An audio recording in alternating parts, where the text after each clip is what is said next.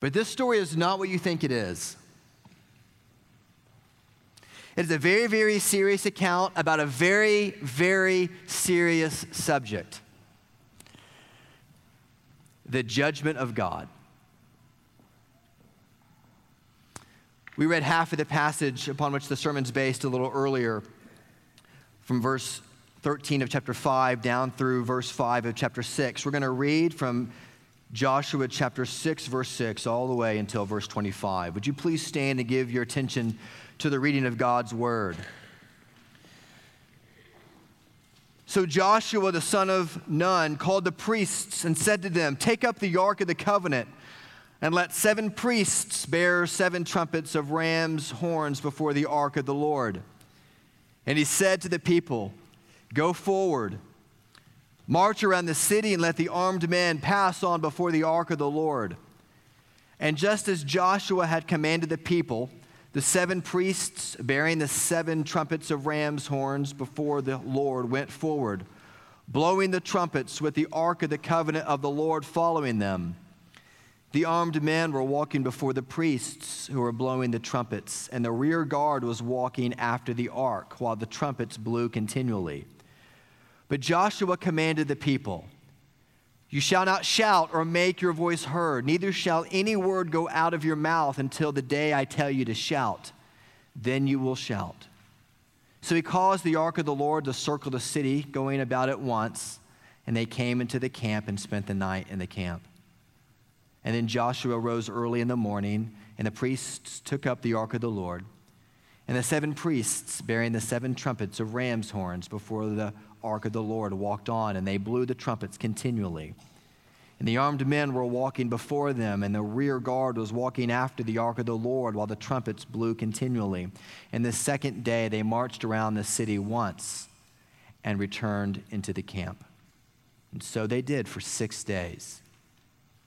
On the seventh day, they rose early at the dawn of the day, and they marched around the city in the same manner seven times. It was only on that day that they marched around the city seven times. And at the seventh time, when the priests had blown the trumpets, Joshua said to the people, Shout! For the Lord has given you the city. And the city and all that is within it shall be devoted to the Lord for destruction. Only Rahab the prostitute and all who are with her in her house shall live, because she hid the messengers whom we sent. But you keep yourselves from the things devoted to destruction, lest when you have devoted them, you take any of the devoted things and make the camp of Israel a thing for destruction and bring trouble upon it. But all silver and gold and every vessel of bronze and iron are holy to the Lord. They shall go into the treasury of the Lord. And so the people shouted, and the trumpets were blown. And as soon as the people heard the trumpets, sound of the trumpet, the people shouted a great shout, and the wall fell flat down so that the people went up into the city, every man straight before him, and they captured the city. Then they devoted all the city to destruction, both men and women, young and old, oxen, sheep, and donkeys, with the edge of the sword. But to the two men who had spied out the land, Joshua said, Go into the prostitute's house and bring out from there the woman and all who belong to her, as you swore to her. So the young men who had been spies went in and brought out Rahab and her father and mother and brothers and all who belonged to her. And they brought all her relatives and put them outside the camp of Israel. And they burned the city with fire and everything in it. And only the silver and gold and the vessels of bronze and of iron they put into the treasury of the house of the Lord. But Rahab the prostitute and her father's household and all who belonged to her, Joshua saved alive and she has lived in Israel to this day because she hid the messengers whom Joshua sent to spy out Jericho. This is the word of the Lord. Thanks be to God. You may be seated, please. Let's pray together and ask the Lord to be with us in this very difficult, beautiful, tough passage.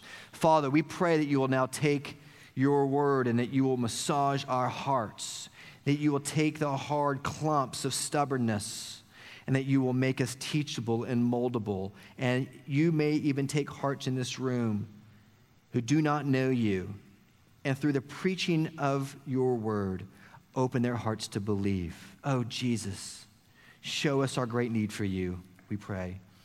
In Jesus' name, amen. One of my children's favorite things to do is to watch movie trailers.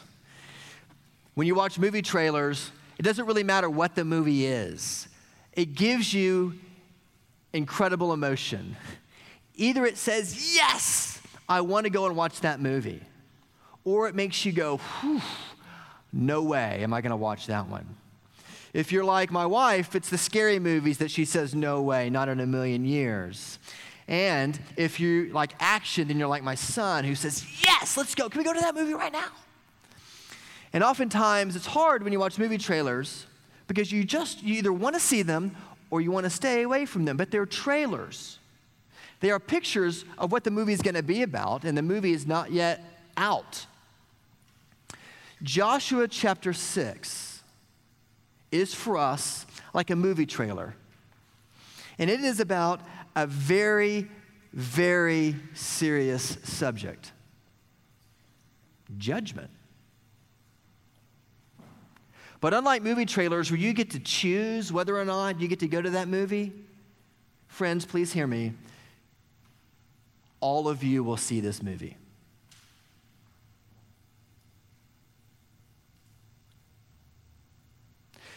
Joshua is a biblical book which in our Bibles is placed in the historical books alongside Judges, alongside 1st and 2nd Samuel, 1st and 2nd Kings. But did, did you know that Jews do not place the book of Joshua in the historical books, although it is true history?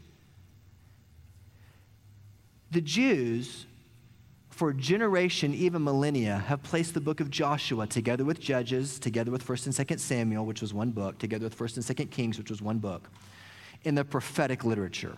You know why? Because this story is not just a story about the plains of Jericho and a city who had strong walls that fell down. This story is a story about you, and it's a story about me. And whether or not you want to watch this movie or not, you will see this movie. And so let's look at the preview together. You see three things in the story you see a man with a drawn sword, you see a city with high walls, and you see the God with a very odd method. Let's look together. The man with the drawn sword. This man with the drawn sword that you see in Joshua chapter 5, verses 13 through 15, is Jesus Christ. It is what we call in biblical theology a type, a type of the pre incarnate Christ. It is a vision of the Lord Jesus Christ before his incarnation.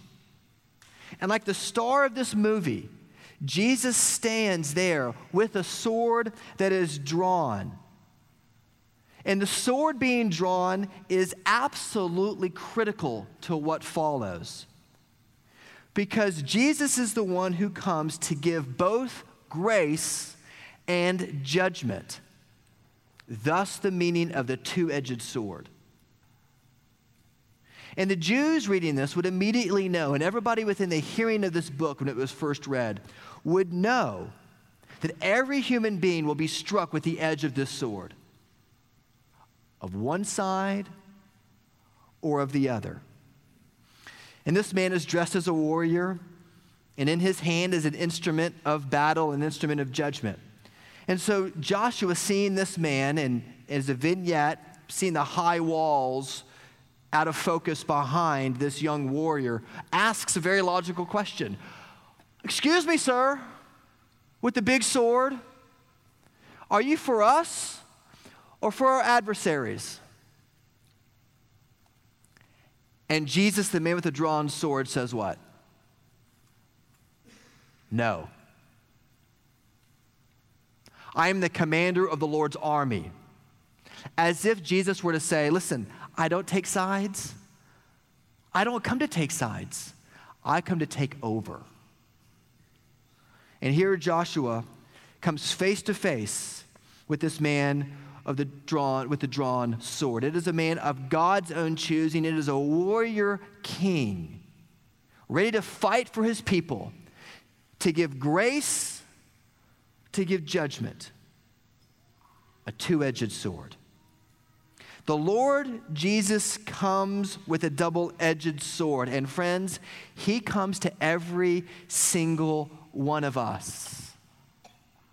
Make no mistake about that central point of this passage.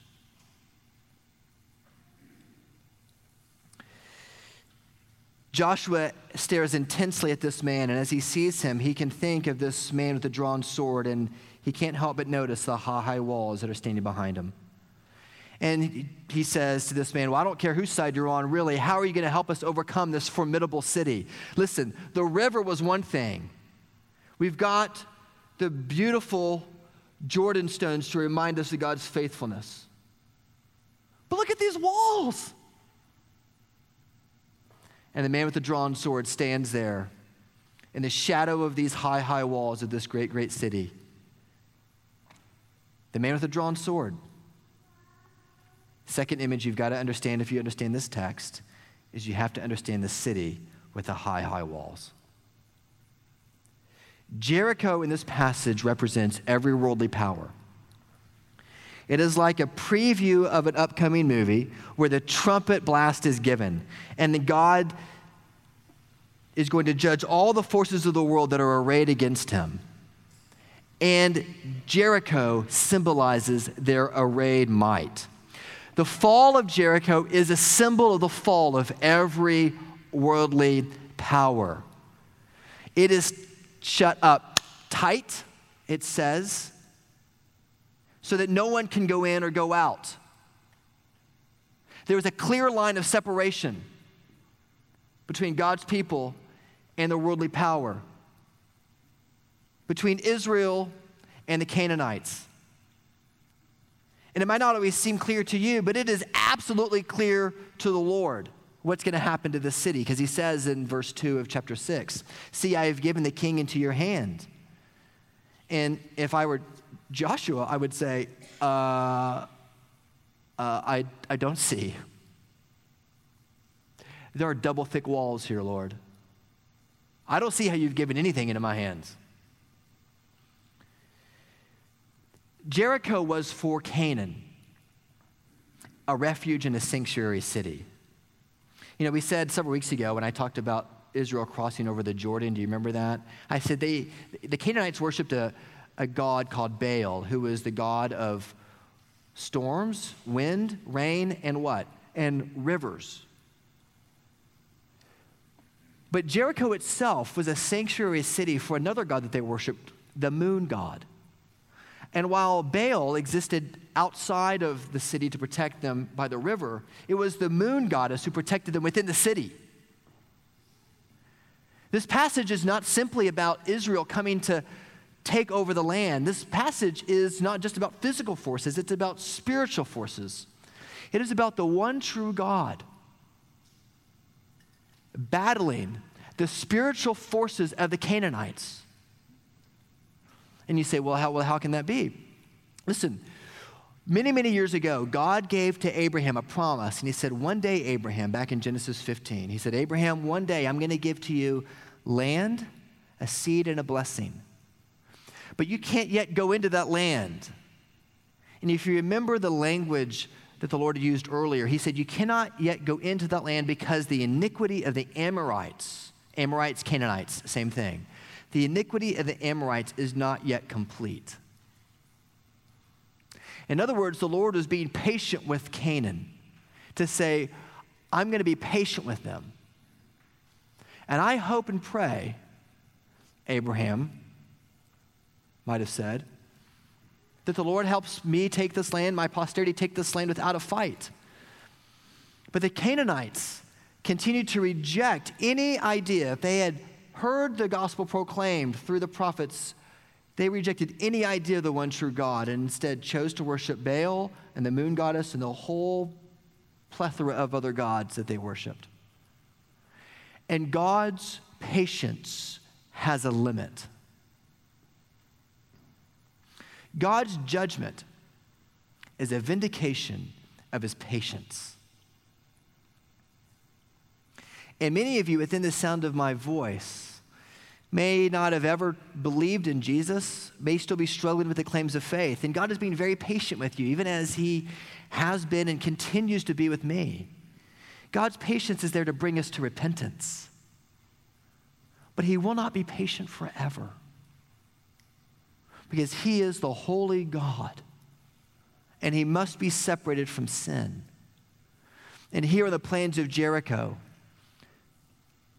His judgment of Jericho was a vindication of the patience that he had had.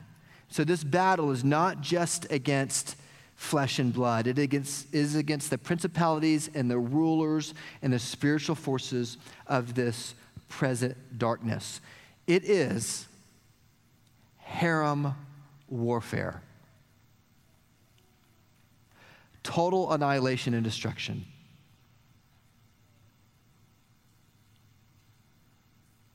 Of people who God had been patient with and of whom he destroyed. And like a good movie trailer, we all have to see this movie. And it is with the two edged sword you will be struck. The question is will you be struck on the side of grace or will you be struck with the side of judgment? The fall of Jericho and the fall of the city was destroyed, and nothing was left except the vessels of bronze and silver, which were purified through the fire that burned the city, then to be used for the Lord's purposes. The fall of Jericho, with its high, high walls, was a symbol of God's judgment against every worldly power. Do you see the man with the drawn sword? Do you see the high, high walls of Jericho? Next, you must see God's very odd method. In this particular instance of judgment, this foreshadowing of judgment ahead of time, the Lord uses an incredibly odd method to bring Jericho down. And this is the story of many children's skits and of many costume parties. It is the famous march around Jericho, which the Lord sets up this very interesting parade, doesn't he? It's a parade by very elaborate means where he takes a large, a strange caravan with armed men to lead the way, and behind them, seven priests, seven Levites, who are carrying the ark of the Lord. And they're carrying very ornate trumpets. And they are blowing the trumpets as they walk around the city. And behind the priests is a kind of rear guard it's kind of like the veterans in the Veterans Day parade. You see the veterans on the 4th of July parade, right? 4th of July parade, you'll see the veterans at the very, very end. You have the armed men, you have the seven priests, and you have the rear guard. It's a very strange parade. And the text is not altogether clear with where the people are of Israel. To walk around Jericho would have been kind of like walking the Centennial Trail jogging loop, it would have been about that size. So you can imagine if you had a million men in Israel at the time, certainly the entire train would be one solid ring of people. It is not clear where the people are. They're probably milling about somewhere on the plains of Jericho, close by in their tents, as this very specific parade of people, armed men, seven priests, rear guard, are walking around the city once a day for six days. And no one is to speak. It just, that's, such, that's so much like the way the Lord works. He's not asking any of your opinions. You can't even open your mouth. Isn't that how God works so many times? I don't understand why you do it like this. Walking around a city. And the only thing that people were to hear would be the ram's horns blowing continually as they walked around the city, one time a day for six days in a row. And then on the seventh day, they march around the city seven times. And at the appointed time, Joshua says, Okay, I want all of your energy of the last six days to come together in one loud shout. And we were going to shout. I mean, can you imagine how odd it would be if the elders of your church said to you, Okay, we're going to go and we're going to take Tulsa for Jesus. And we are going to march around the BOK Center. I mean, imagine if you were an Israelite. This would be so strange to see. To shout? Like, have you ever met, have you ever been with a large group of people and like shouted at the same time? It's kind of fun. You want to try it? On the count of three, let's all say hallelujah as loud as we possibly can. Ready? One, two, three. Hallelujah! That was pretty good. Let's do it again, shall we? Let's say it twice. One, two, three. Hallelujah! Hallelujah! Imagine a million people. And I don't think it was the reverberations of their voices that brought down the walls of Jericho. They were double thick walls, friends. They were very, very strong. This is a very odd method for the Lord to bring destruction upon his people, or upon the Canaanites, rather. And as good as your shouting was, and as good as Israel's shouting, I'm sure is, that was not what brought down the walls. It was the Lord's judgment that brought down the walls. I mean, Joshua has to insist that this method is from the Lord and he will entertain no contradictory method except the way the Lord prescribes. It's very, very strange. Now, let me talk to you about something that's very, very serious about this passage. God wipes out a city. Has that ever bothered you? Old and young, the donkeys. Can I worship a God like that?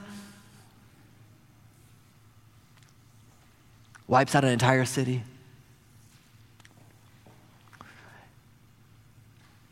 If this literature, which is historically true, it is true, it's also a prophetic picture. It is meant to teach you something theologically about your future. It is to teach us that even if you do not want to see this movie, you will see it. And you will be struck by one edge of that two edged sword or the other, by the sword of grace or by the sword of judgment. And let me just say very, very clearly that less than good people are God's instruments for judgment. Let me say that again. God uses less than good people to be his instruments of judgment. We see this passage and we think about the Canaanites, the wicked, evil Canaanites who outlasted God's patience for them. And so the Lord brought destruction when their iniquity was full. And we think conversely about the Israelites, and we think, well, they were great. They were the good people. It's, it, you think about this kind of like when you hear the word conquest, you think about like, you know, like the, uh, the conquest of, of World War uh, II, of the Allies taking over Europe, the conquest of Europe. That is not the picture you should think here. Israel was not good, but they were his. Canaan was bad. And there was a separation between them with the walls of the city so that no one could get in or get out. The truth of the matter is, God used a people who were wicked to punish a people who were more wicked. So do not think good Israel, bad Canaan. Think of Israel called by the Lord to be his people, despite all of their sinfulness, and Canaan who rejected the Lord. This picture is a picture of your future and of mine. It is a picture of judgment coming to the world. And the man with the drawn sword will separate the sheep from the goats, either with the slice of grace or with a slice of judgment. With which will you be cut? There is a limit to the patience of God. And God does not use perfect people except in one instance, Jesus Christ Himself to bring about his purposes because, except for Jesus, he has people that are sinful with which he deals with. And in case you're confused or wondering about this whole idea of Israel coming into the land, let me just read to you what Moses says to Israel back in Deuteronomy chapter 9. Do not say in your heart, after the Lord your God has thrust them out before you, it is because of my righteousness that the Lord has brought me in to possess this land. Whereas it is because of the wickedness of these nations that the Lord is driving them out before you.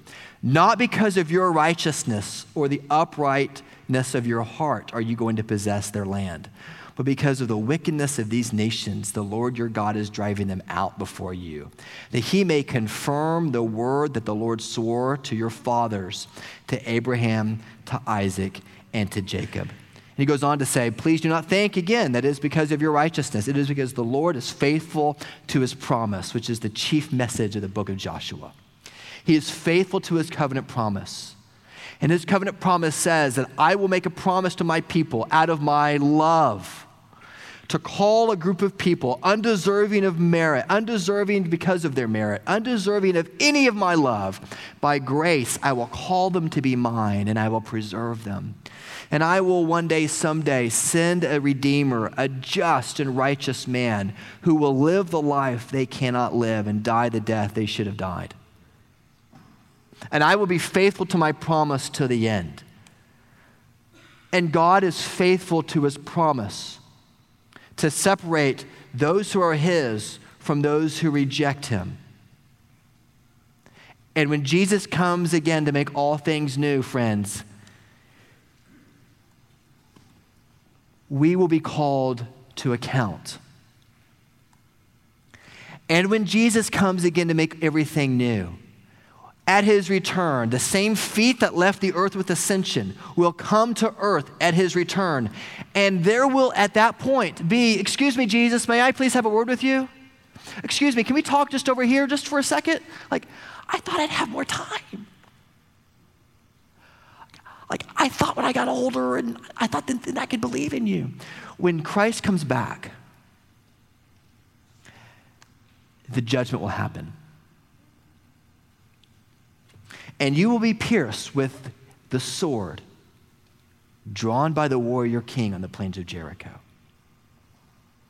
Maybe that's why in the Gospel of John it says of Jesus' mother that at his cross, that the cross of Jesus was like a sword that pierces Mary's heart.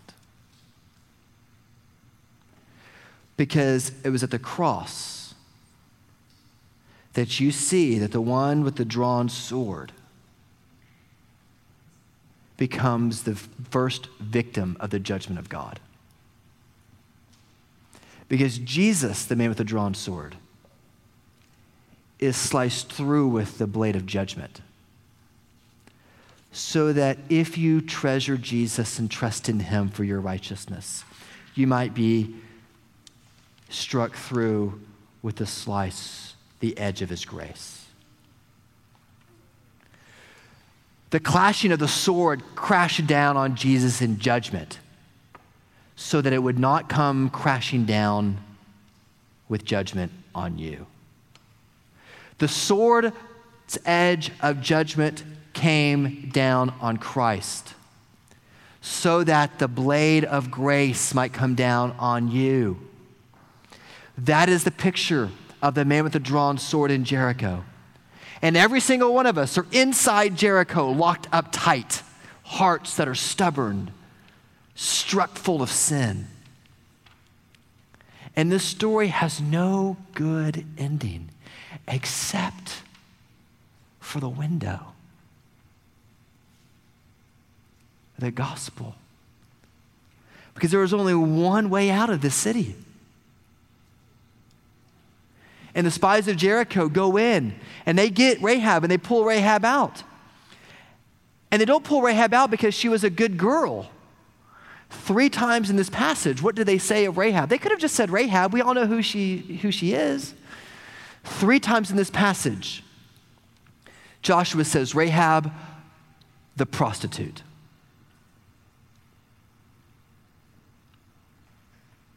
You and I may not struggle with her particular form of sin, but with sin, we do struggle. And you and I are no better than Rahab. And the only way that we can escape the sword's edge of judgment is through the window in the city wall. It is, if I can extend the metaphor out a little further, as if the man with the drawn sword were to take the ladder on that seventh day and were to host it hoisted up against the wall and he were to climb up the window and he were to come up the ladder and he'll say, Rahab, take my hand. The city's going to fall. Take my hand. And he takes Rahab and he takes her family and he leads them down the ladder and they're set up outside the camp of Israel to be saved forever. Friends, the only way you can escape the judgment of God, this is a movie trailer that every one of you will see and I will see as surely as you hear my voice. We will one day face the judgment of God. The sheep will be separated from the goats. And either you will be sliced through with the edge of judgment, or you will be sliced through with the edge of grace. Which will it be? Oh, friends, run to the window in that wall. The sound of trumpets were not musical trumpets, they were a signal of the Lord's presence. They were a military signal. And kind of like when Nathan Weber plays the trumpet sometimes in our Good Friday service and other services throughout the year, right? It's a, it's a sound of the presence of God. When you hear the trumpet blasts, for you, it will either be terrifying or it will be delightful. When you hear the sound of those trumpets, what will you feel? Do you see the man with the drawn sword coming up the ladder, reaching through the window to take your hand? Do you see Jesus? Oh, friends, please see the man with the drawn sword come out of the city with the high walls and know God's odd method of salvation is indeed odd. He says it is not by merit, it is by faith that you're saved. It is not by your righteousness, it is by the righteousness of Jesus. Oh, this is our story. We are Israel on the plains of Jericho. Do you hear the trumpets? See the man with the drawn sword and take his hand. Let's pray together. Father, it is a sobering thought to think that you will judge the world. And at the moment of your judgment, there is no second chance. And I pray that if there are those in this room who will be sliced through with the edge of judgment, Father, you would open their hearts to believe and to see the good news of the gospel that there is a window and the man with the drawn sword is there to take their hand. Oh, Jesus, thank you. Thank you that you saved us through your blood, the scarlet cord in the window. Thank you that you rose again to be victorious over sin and death. And thank you that with those same feet that ascended at the ascension, Jesus, that you will return in the flesh to judge. And we pray, Lord Christ, that you will slice us through with the edge of grace and not of judgment. Nothing in our hands we bring, simply to the cross we cling. Help us to lay our deadly doings down, down at your feet, and to trust in you and you alone, gloriously complete. We pray these things in Jesus' name. Amen.